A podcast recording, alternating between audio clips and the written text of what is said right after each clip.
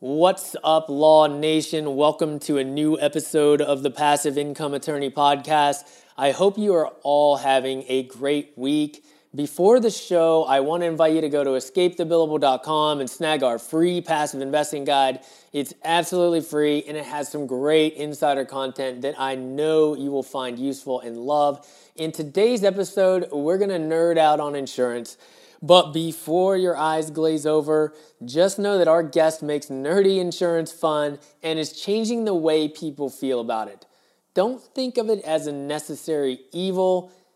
Think of it as the best night's sleep you ever got. Our awesome guest is Jeremy Goodrich, the owner of Shine Insurance Agency, which makes insurance simple for investors and entrepreneurs. He's the host of the REI Clarity podcast and the most watched insurance agency channel on YouTube. All right, let's go.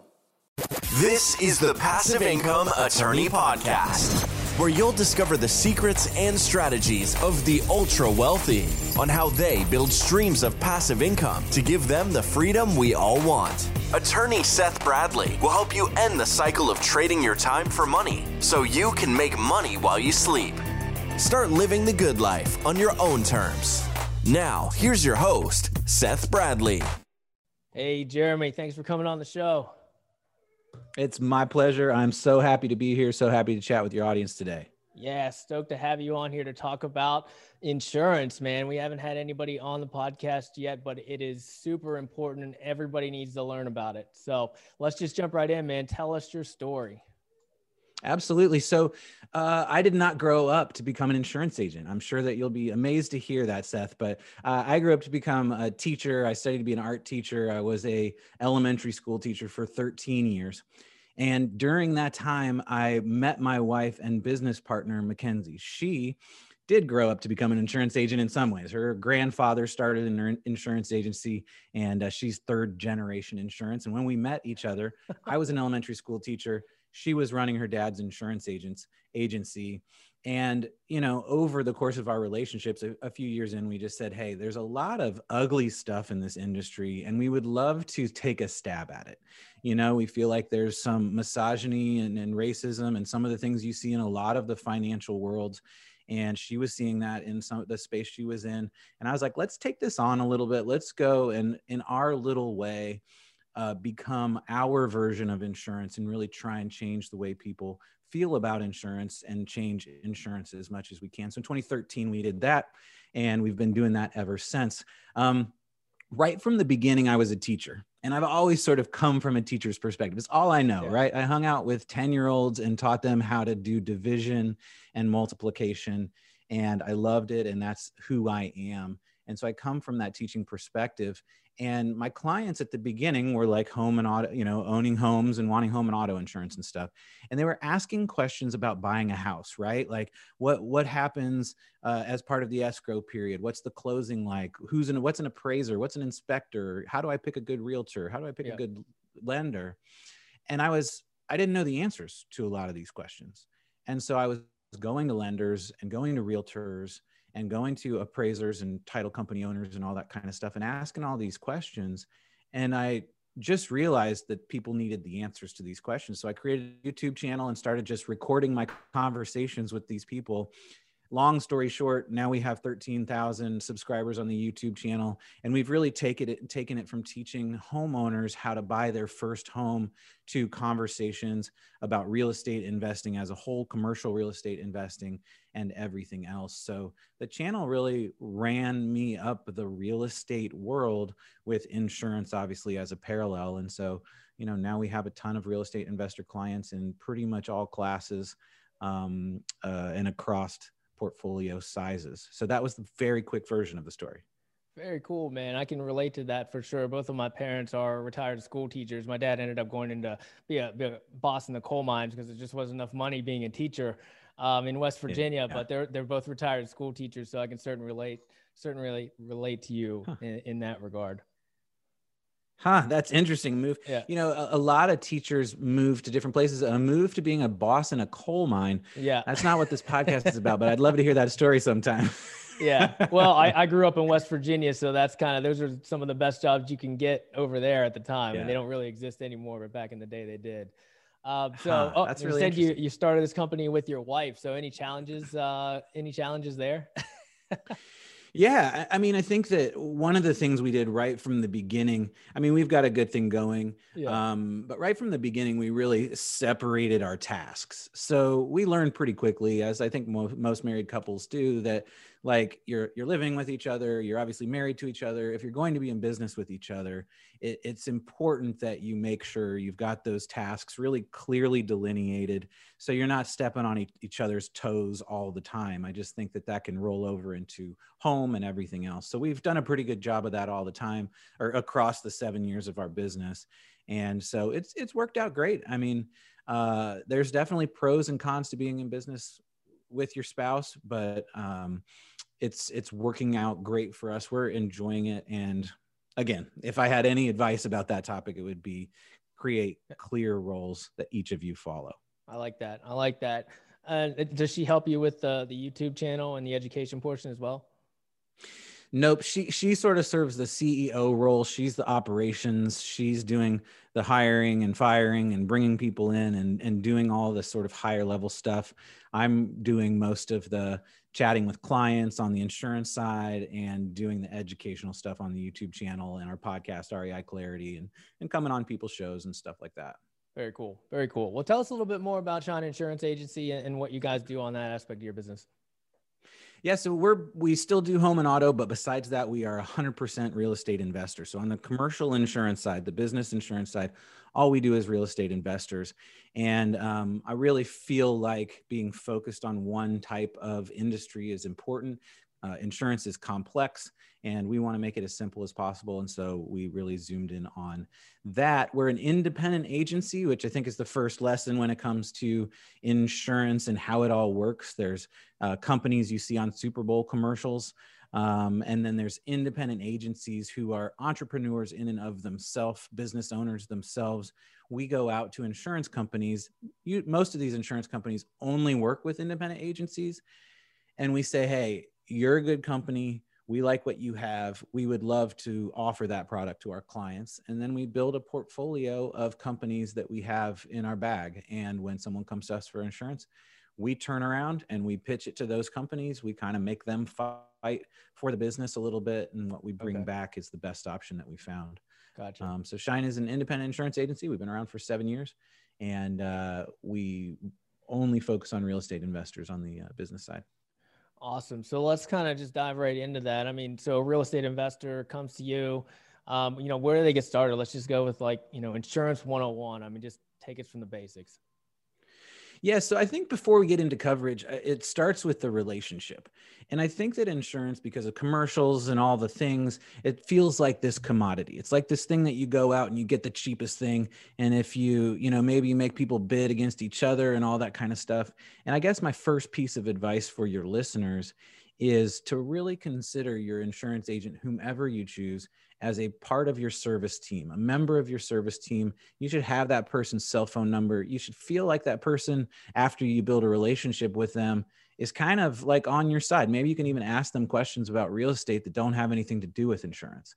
Um, I think that the value of that individual when you start building your team out is a lot more than just the price of the insurance. Um, so the first piece of advice is, is, is start a relationship the, second piece of advice would be tell that person the take the time which i know it's hard and we all you know take the time to tell that person the story of your properties. That doesn't mean if you have 200 properties or a thousand doors or whatever you go through every single property and say what's what but tell them the story of your investing strategy why you're doing what you're doing how you're doing what you're doing. So i'll give you an example. If someone I had someone come to me recently, 140 unit multi uh, family inve- investment. And when I started talking with them about them about it, they're, you know, they're looking for distressed assets. They're picking up distressed assets. They're turning those over in the first year or whatever, and then increasing occupancy and things of that nature.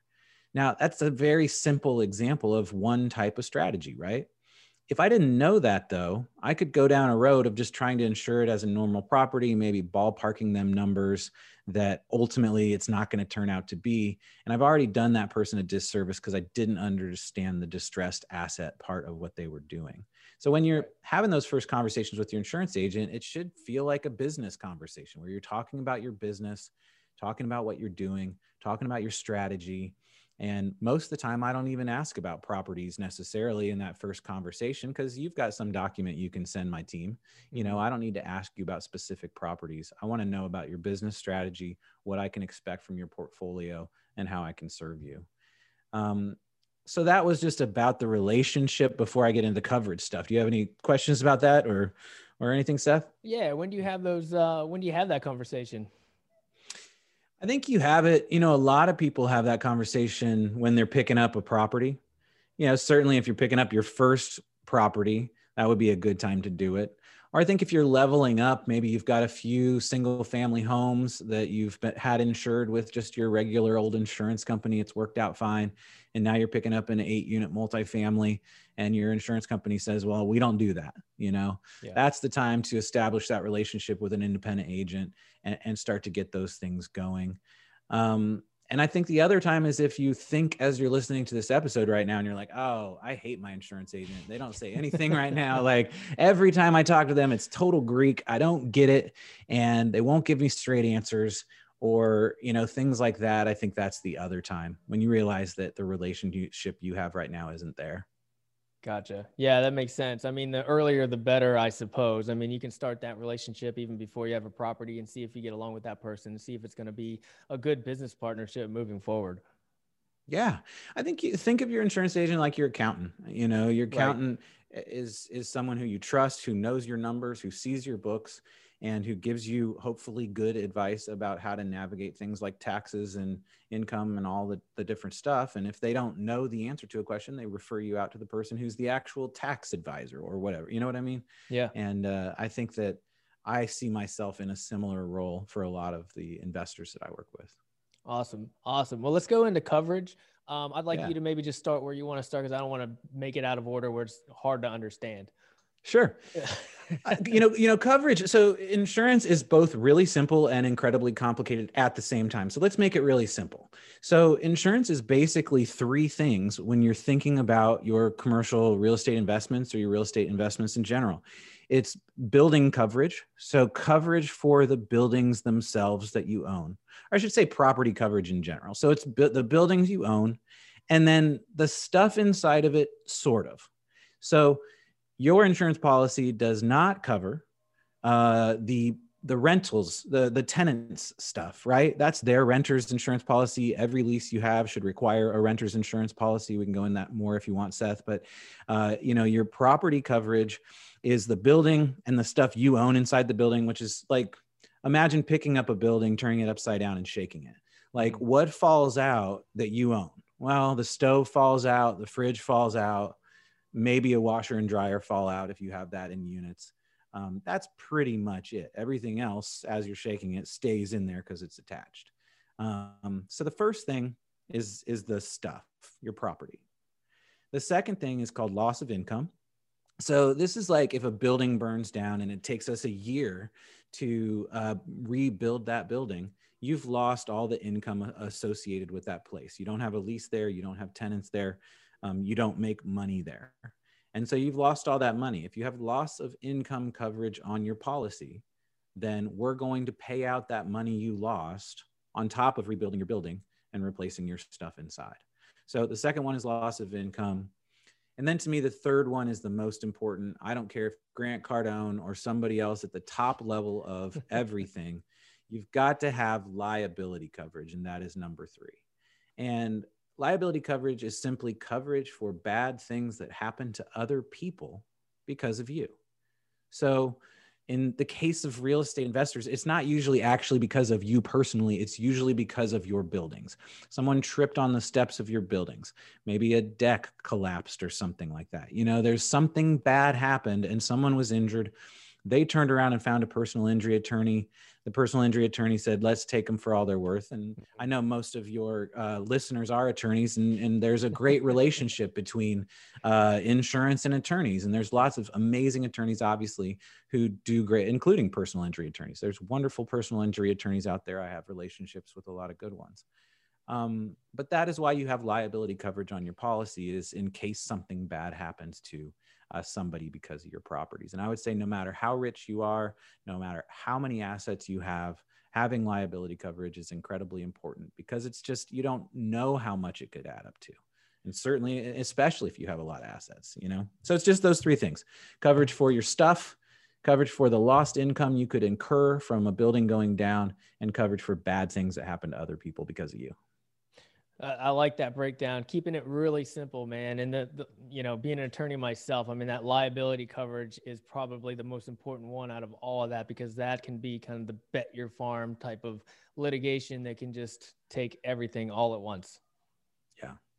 Yeah, and that that kind of plays in comes into adding like how much liability coverage should you have, and I think that's a conversation between you and your insurance agent. But you know, a rule of thumb is cover your assets. So if you've got an $8 million in assets, uh, maybe you have $8 million in liability coverage. Some would say that's a little high. Uh, most lawyers would probably say that's exactly what I could come after, you know, and so that's the back and forth around what kind of liability coverage you have. But don't skimp on liability coverage. It's cheap anyway. Liability coverage is not ex- expensive. So make sure you have enough of it. Yeah, for sure. That, might lead right into this. I mean, what, what are some of the typical insurance mistakes that you see uh, some of your clients or potential clients uh, making on a regular basis? Yeah, so I think one uh, one uh, one of them, the easy one to explain, is liability coverage, not having enough, right? And and getting in a scenario where something bad has happened to someone, and someone some suddenly all the assets in that LLC are exposed, and that's where you get into the relationship between LLCs and liability insurance on your uh, uh person on your insurance policy. Mm-hmm both of the, these things are important ways to protect your assets. So if you're a, a real estate investor trying to figure out how to think about protection, well, you got the LLC piece. You can create LLCs. You could create one for every single entity. You could create at least one for all of your real estate investments. Um, lots of things in between. That's really a conversation with your lawyer. Um, and then you can have the right amount of liability insurance that's a conversation with your insurance agent. I think the combination of those two things is how you sleep at night and feel like even if the worst thing happened, uh, I would be okay. My passive investors would be okay. It would all come out in the end. Yeah, and we talk about that a lot on this podcast about asset protection because I do a lot of that work as well. But you know, a lot of times it's like, oh, well, I just have I have insurance, so we don't need asset protection. But you need both. And I haven't really put it the other way. I mean, people generally get some sort of insurance. Maybe they're underinsured, or maybe it's not the proper insurance, but they at least attempt to, to try to get those policies in place, and then they don't get any asset management. Yeah. And when it comes to the relationship between those two things, like neither your lawyer nor your insurance agent can say exactly what is going to happen in a bad case scenario because we don't know what that particular lawyer who's suing you is going to say, what they're going to sue for, how they're going to play that, all those kinds of things. So the best thing we can do preemptively is to thoughtfully create the LLCs, you know, and then to thoughtfully place that uh, liability insurance and i think that's the the best way we can cover our bases on no matter how it goes down. Yeah. And you know i've heard that 80% of real estate investors are are not properly protected. I mean what are some of the ways that they're not properly protected? Like where where are those holes? Where are you seeing that? So i say that all the time. 80% of real estate investors are not properly protected. And it sounds like a huge huge number.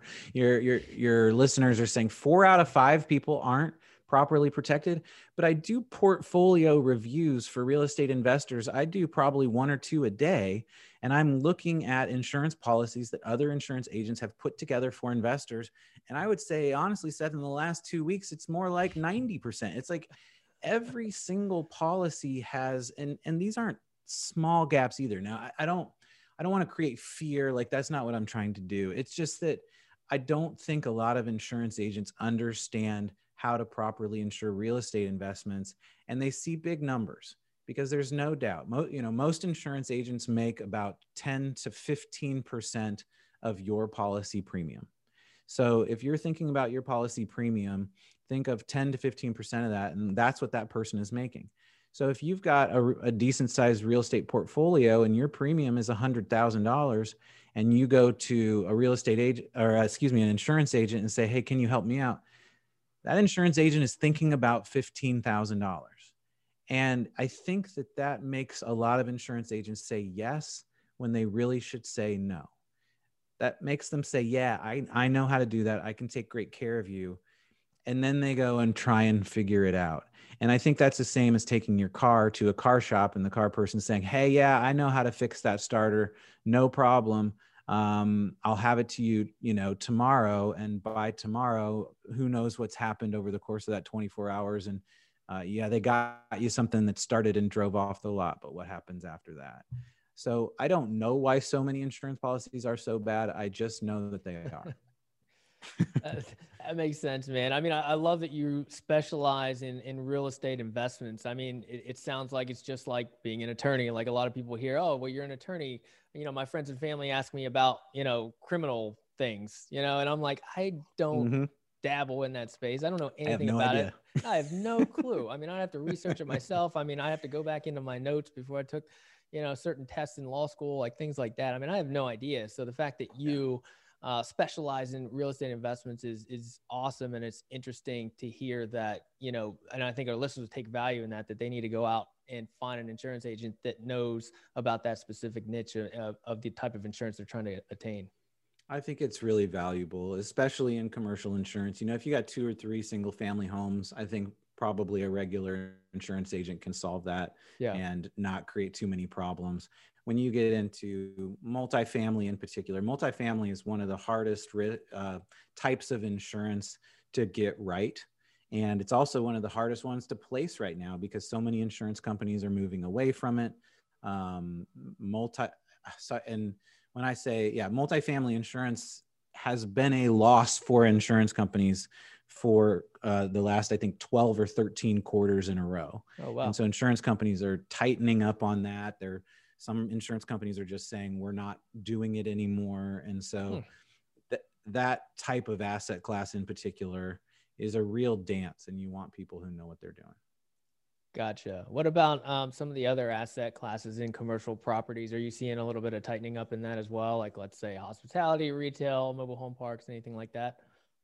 Yeah. So it's a in the in insurance lingo, it's a hard market right now, which means that prices are going up in general.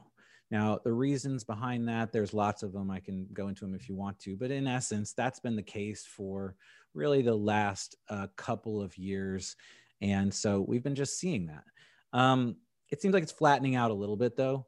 So I would say hopefully we're not going to see some of your listeners have probably seen 20%, 30% increases in their multifamily in particular prices uh, on their renewals in the last couple years. That's legit, um, unfortunately.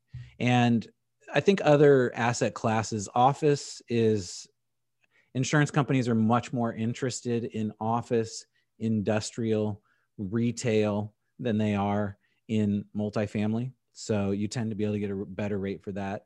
Um, mobile home parks.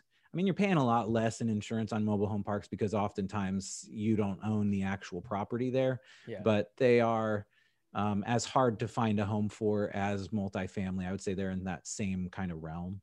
Um, so those are the asset classes that I think of. You know, um, if people spend the night there, it's harder to insure than if they don't. Sure.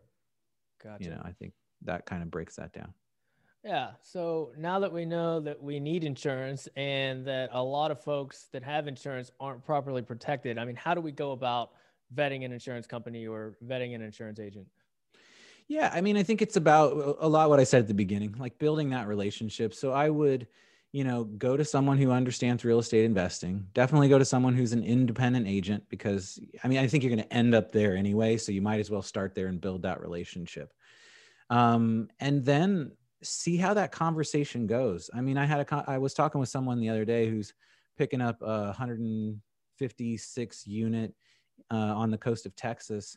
and he has an insurance agent. I was just asking him like how that relationship is, and he said, ah, "I mean, I, I, I never understand the conversations we have. I walk out of every conversation more confused than I was at the beginning of the conversation."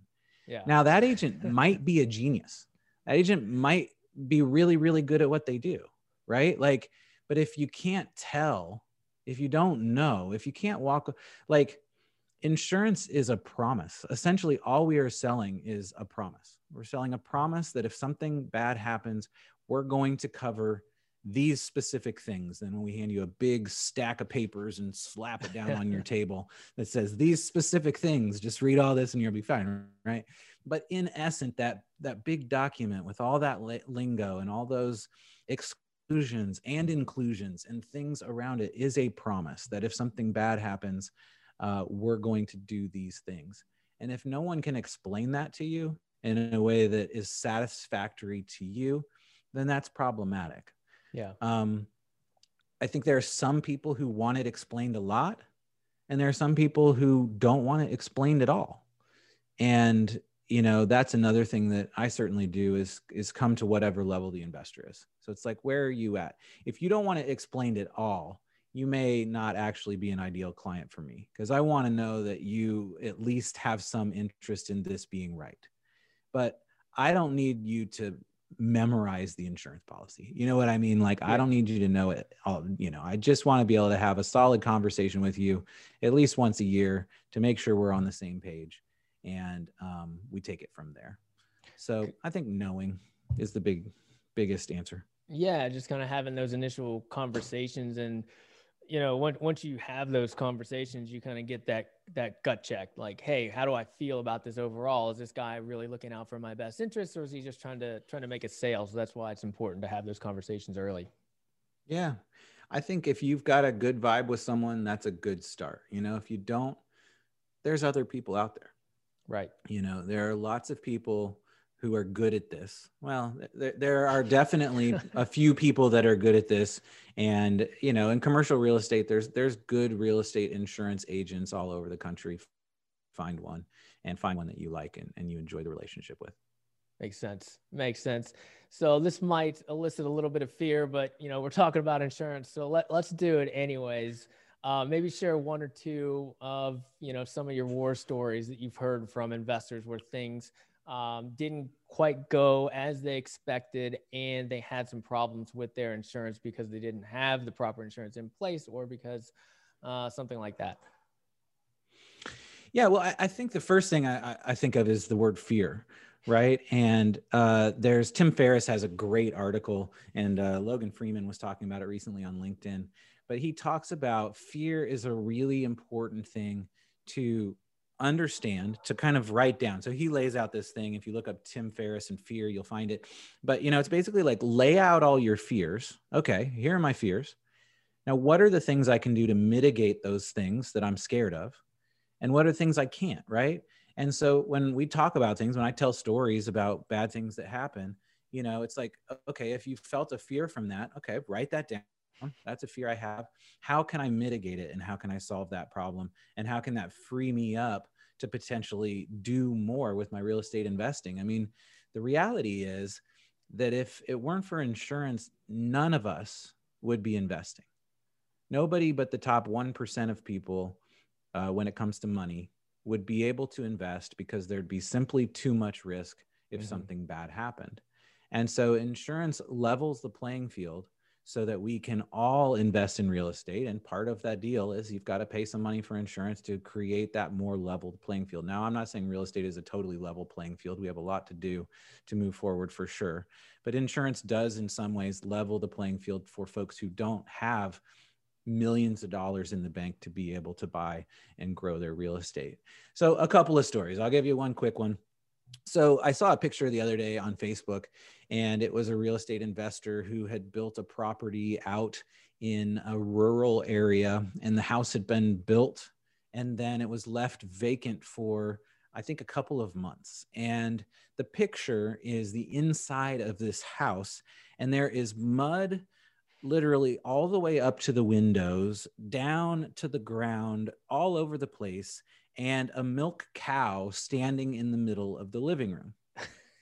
and at first you're like, why is there a cow in this house? And so you read the description and it said um, the cow's pasture was right next to this vacant house and they were able to get the door open and the cows had essentially been living inside this house as a part of their process for the last month so i looked at that and i chuckled from the picture and from the story but i said you know what everyone thinks that's covered by insurance and they're kind of wrong there's three types of insurance policies two of those do not have coverage for cows breaking in and living in your home for a month the the best kind does so in my nerdy insurance brain, brain, I was like, oh, if they have basic or broad insurance, they don't have coverage for that. But if they have special, they do have coverage for that. So uh, that's one story is the story of the cow break-in. That's hilarious. Um, that just reminds me of like the farmers commercials where they're like, you know, is this covered? And does yeah. the insurance company cover this? I think those are commercials are great because at least I mean so many insurance commercials just have nothing to do with insurance and they're either yeah. funny or they're not right and if they are funny I give them kudos if they're not funny then I just totally like don't like that they didn't even talk about insurance and they weren't that funny. Um, the farmers commercials are great because they ask you to consider things that could go wrong and they're funny things that could go wrong. Yeah, so that would be a good example of one. Um, another claim I had recently was front porch, two in the morning, smoking a cigarette, falls asleep, uh, couch on the front porch, lights on fire, um, front porch lights on fire, fire department comes out. This was a single family rental, so it wasn't uh, super big, but it ended up being, I think, a $150,000 claim. Um, tenants had to move out. And I think in that example, the tenants did not have a renter's insurance policy and it really crossed it, like the the investor came to understand very quickly the value of making sure your tenants have a renter's insurance policy um, for one the tenants were disappointed. Like they figured the owner's policy would cover all their stuff. Right. So there's an assumption. It's a wrong assumption but there's an assumption by your tenants that oh the owner's policy is going to come in and take care of you. So the the first thing that happens after a, a, place burns down is now your tenants are mad at you too. So you know that was part of the problem. You know the other is if a tenant has if that tenant had had a renter's policy instead of $150000 paying out from the owner's policy it would have been $150000 paying out from the tenant's policy you say well who cares because insurance is insurance and i don't care if my insurance company pays out money but that would have uh, changed the effect on his future insurance premium right. uh, in a significant way. So I think that's two of the big stories. As far as uglier stories, when where people are really injured and and uh, you know those are a little harder to tell, but you know I think those are there and they certainly happen. And part of what I feel proud to be able to do in in my job is is walk people through those experiences, whether they had an employee get hit by a car or something you know worse happening um, you know, I spend a lot of time helping people navigate these situations, and it's one of it's hard to say the joys of my job because it's weird because it's like people going through really bad stuff, but at least I can, you know, help them walk through that stuff. Yeah. And I think it kind of relates back to what you said before. I mean, uh, bad things do happen and, and that's what insurance is for. And it, you know, insurance allows you, allows people to mitigate their risk so that more people can invest because otherwise the risk is just too high for you to go from something to absolutely nothing if you don't have insurance. Yeah, and then if you bring on passive investors, which I know a lot of your listeners are are listening from the lens of passive investors, right? Like mm-hmm. as as a passive investor, I would encourage you to see the insurance policy of your, you know, uh, general partners or sponsors or whoever you're working with. I think that's a reasonable request in your underwriting process to make sure that this risk is protected and you're not dealing with a you know a cap call or worse when something bad happens um, so yeah that's awesome man. Um, before we jump into the freedom four one last golden nugget for our listeners? You know i just think i've i've gone over it a lot that the relationship is just so darn important. I think that having a sense of what you need in your insurance understanding it a little bit, putting aside the fact that maybe you hate insurance, maybe you've heard bad stories about insurance, maybe you think it's all bs and you know whatever it is put that aside find someone who can actually explain things to you and see it as an something that enables you to be able to invest in real estate. Um, i think that's the biggest golden nugget that i have from the insurance perspective. Love that. Love that. All right let's jump into the freedom four. It's time for the freedom four. What's the best thing you do to keep your mind and body healthy it's a pretty weak answer, but it's uh, so I go on two walks a day. So I go on a walk when I first wake up and I go on a walk during lunch. And during COVID, I've been on the pretty extreme, like staying in our, in fact, we closed our main office of our, our uh, agency and have been mostly in my house over the course of this year. Um, and so those walks are really, really important to me. That's when I listen to podcasts. That's when I, uh, even have phone calls sometimes. I don't know if you, Seth, if you ever take phone calls on a walk, but it's actually really great. Although I think the wind sound maybe isn't the best, but I really enjoy talking on the phone on a walk. So uh, walks is my answer. Awesome, man. Awesome. Yeah. Whatever you got to do to get out and get moving. I mean, especially through 2020 where people were just forced to, you know, be in their homes all the time. I mean, you gotta, gotta make time to get out and get moving. So yeah, in an alternative universe where you weren't involved in insurance, what would you be doing? So when I was 19 years old, and I'm in my 40s now, but uh, I had been playing soccer my whole life. Uh, I was ready to go to college. I'm from San Diego, California, and then my parents moved me to Indianapolis for middle school and high school. And I wanted to go back to San Diego on a soccer scholarship and play soccer. And uh, about four years after that moment is when the first MLS draft was for what is now the the Major League Soccer. Yeah. Uh, here and so the bar was a little bit lower at that point to get into Major League Soccer.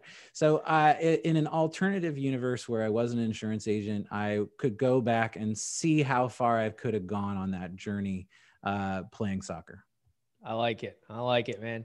All right, where were you at five years ago, and where do you see yourself and your business five years from now?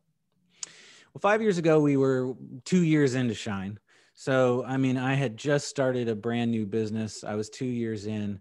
Uh, so it was just all on my shoulders. I think I had one part time employee, and that was it.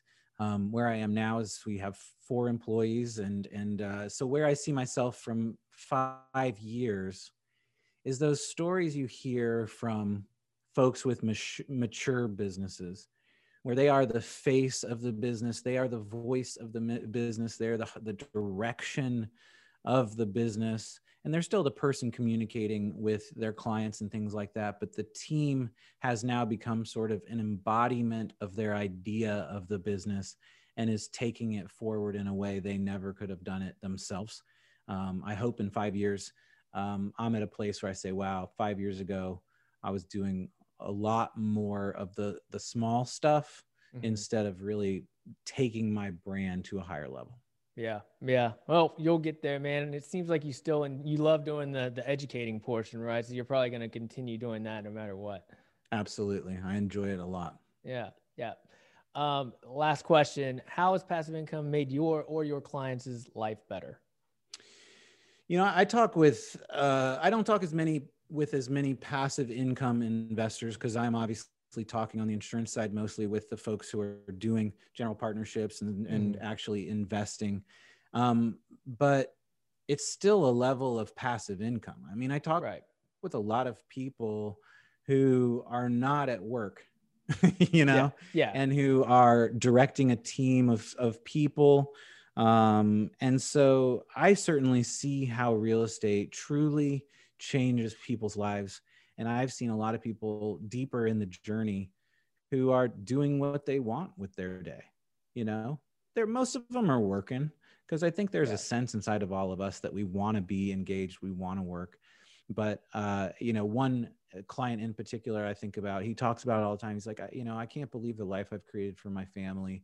Can't believe the fact that I do what I want to do when I want to do, do it, and uh, you know he's just really proud of where he's at what he's done and it took a lot of grit to get there.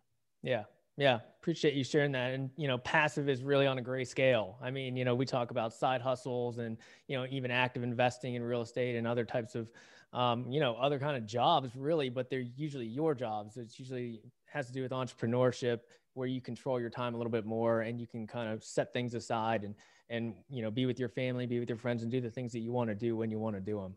Absolutely. I went for a walk yesterday afternoon. I left at 2:30 cuz my wife came in and was like, "Hey, you want to go for a walk?" And I was like, "Yeah. What's what's stopping me?" you yeah. know and, and, i think that even though i i still work a lot i think i still have a lot to do to grow the business that i have i could still go for a walk at 2.30 in the afternoon and get home by 10 or by you know 6 p.m and not think twice about it and not have to ask anybody whether i was allowed to do it or not. Yep. That's what it's all about man.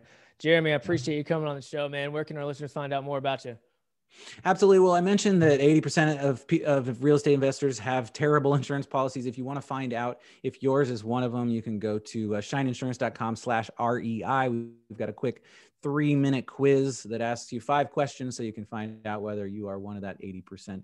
Uh, you can find us on YouTube at Shine Insurance and on all the social media spaces at Shine Insure or Jeremy Goodrich. All right, brother. Appreciate it, man. Talk soon. Seth, proud of you for this podcast. You're doing great, and uh, I look forward to seeing what what happens next. See, I told you that would be fun. Jeremy makes nerdy insurance enjoyable, and that's why his YouTube channel is on fire. I loved how he really put insurance into perspective, and that is without it, there would be no real estate investing, and there probably wouldn't be a lot of businesses that we know today in existence, or at least not for the everyday person. It would be for the wealthiest 1% of the 1%. Simply because the risk without it would be entirely too great. It would be an all or none. You would be susceptible to that catastrophic event at all times, 100% loss. Insurance allows the business world to function. Imagine if you didn't have malpractice insurance. How would that change the way you do business? Additionally, your agent needs to be an integral part of your team that you build out during your investing career. They will advise you, keep you safe, prevent you from incurring significant catastrophic loss, and unfortunately, it does happen from time to time.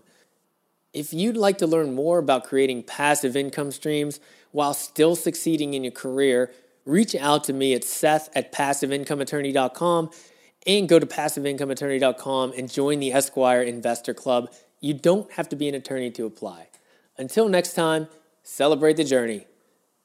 Thank you for listening to the Passive Income Attorney Podcast with Seth Bradley. Do you want more ideas on how to generate multiple streams of passive income? Then jump over to passiveincomeattorney.com for show notes and resources.